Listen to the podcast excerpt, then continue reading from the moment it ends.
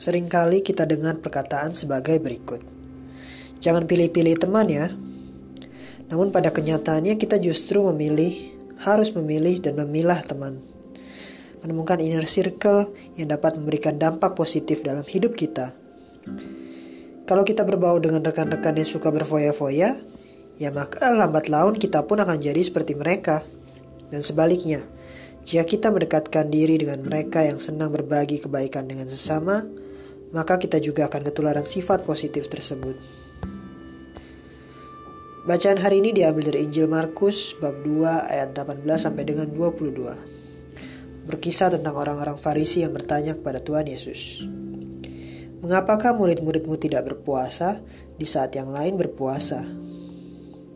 Dan salah satu perumpamaan yang dikatakan Yesus adalah tentang mengisikan anggur yang baru ke dalam kantong kulit yang sudah tua sesuatu yang sia-sia. Nah, untuk meminimalisir kesia-siaan tersebut, kita perlu belajar untuk menanamkan benih-benih yang baik lewat lingkaran pertemanan kita.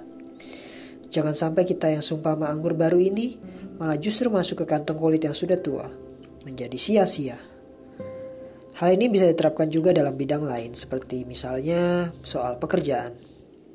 Jika kamu merasa pekerjaanmu saat ini begitu sia-sia, tidak memberikan dampak positif baik untuk diri sendiri maupun orang lain, mungkin kamu perlu mempertimbangkan pergantian karir atau pencarian tempat baru. Buah yang baik tentu dihasilkan dari pohon yang baik juga. Marilah berdoa. Tuhan Yesus, kami sadar bahwa sering kali kami terjebak dalam lingkaran pertemanan yang menyesatkan dan semakin menjauhkan kami darimu.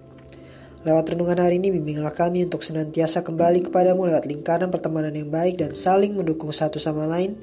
Berilah roh kebijaksanaan dalam diri kami, sehingga kami juga bisa melihat mana lingkaran yang baik untuk perkembangan iman diri kami. Dalam namamu kami berdoa dan mengucap syukur. Amin. Dalam Bapa dan Putra dan Roh Kudus. Amin.